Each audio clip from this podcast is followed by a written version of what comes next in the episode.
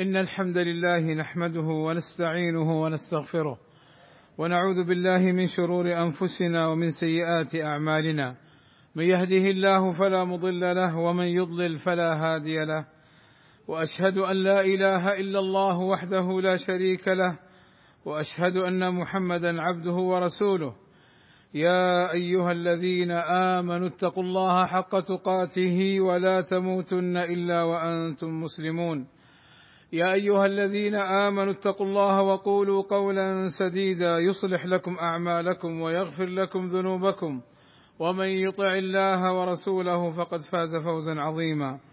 إن أصدق الكلام كلام الله وخير الهدى هدى محمد صلى الله عليه وسلم وشر الأمور محدثاتها وكل محدثة بدعة وكل بدعة ضلالة وكل ضلالة في النار. أما بعد فقد أخبرنا النبي صلى الله عليه وسلم عن شر النساء. فقال صلى الله عليه وسلم شر نسائكم المتبرجات المتخيلات وهن المنافقات. لا يدخل الجنة منهن إلا مثل الغراب الأعصم. فقوله صلى الله عليه وسلم المتبرجات أي المظهرات زينتهن للأجانب والمتخيلات أي المعجبات المتكبرات والغراب الأعصم هو الأبيض أو الأحمر الجناحين أو الرجلين أراد صلى الله عليه وسلم قلة من يدخل الجنة منهن لأن هذا الوصف في الغربان قليل جدا.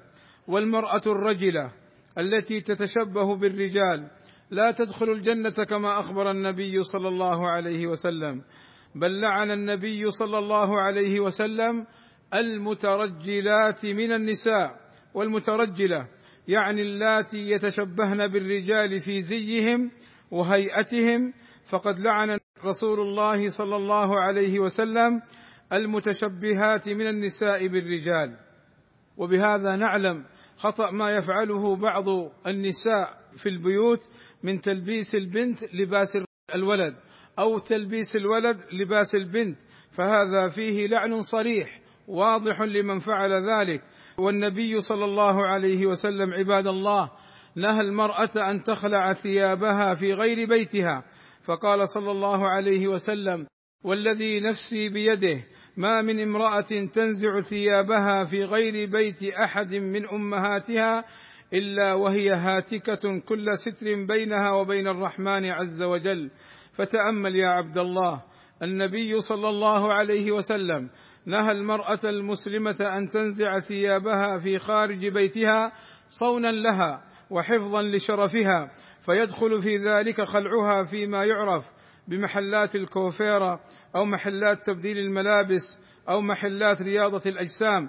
فلتحذر يا عبد الله على نسائك وعلى بناتك من ذلك فكيف بالمرأة التي تخرج من بيتها وهي شبه عارية لحضور حفلات الزواج ونحوها فهن داخلات فيما ذكر لنا النبي صلى الله عليه وسلم من صنف أهل النار وهن بقوله صلى الله عليه وسلم نساء كاسيات عاريات مميلات مائلات رؤوسهم كأسنمة البخت المائلة لا يدخلن الجنة ولا يجدن ريحها وإن ريحها لتوجد من مسيرة كذا وكذا. والله أسأل لي ولكم التوفيق والسداد في الدارين وأن يغفر لنا الذنوب والزلات. إنه غفور رحيم.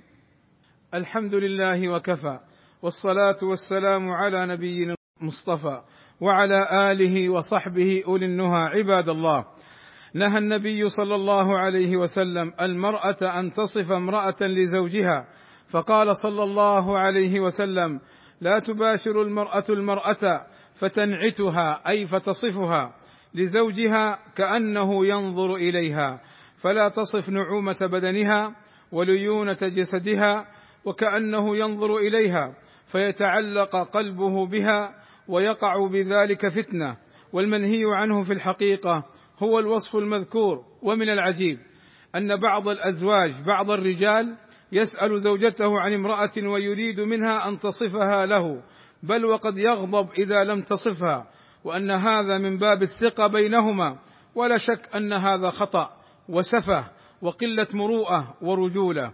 عباد الله هؤلاء البنات تحت رعاية آبائهن فالواجب تربيتهن التربية الإسلامية وتجنيبهن الأخلاق الذميمة التي نهى عنها الرسول صلى الله عليه وسلم.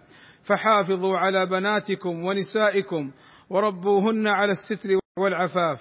عباد الله إن الله وملائكته يصلون على النبي. يا أيها الذين آمنوا صلوا عليه وسلموا تسليما. فاللهم صل على محمد وأزواجه وذريته كما صليت على آل إبراهيم. وبارك على محمد وأزواجه وذريته كما باركت على آل إبراهيم إنك حميد مجيد. وارض اللهم عن الخلفاء الراشدين أبي بكر وعمر وعثمان وعلي وعن جميع أصحاب النبي صلى الله عليه وسلم. والتابعين لهم بإحسان وعنا معهم بمنك وكرمك. اللهم آتنا في الدنيا حسنة وفي الآخرة حسنة وقنا عذاب النار. اللهم اغفر للمسلمين والمسلمات والمؤمنين والمؤمنات الأحياء منهم والأموات. اللهم وفق ولي أمرنا وولي عهده لما تحبه وترضاه. وأصلح بهما البلاد والعباد واحفظهما من كل سوء. اللهم أيدهما بتأييدك ووفقهما بتوفيقك وأعز بهما الإسلام والمسلمين. والصلاة والسلام على المبعوث رحمة للعالمين. والحمد لله رب العالمين.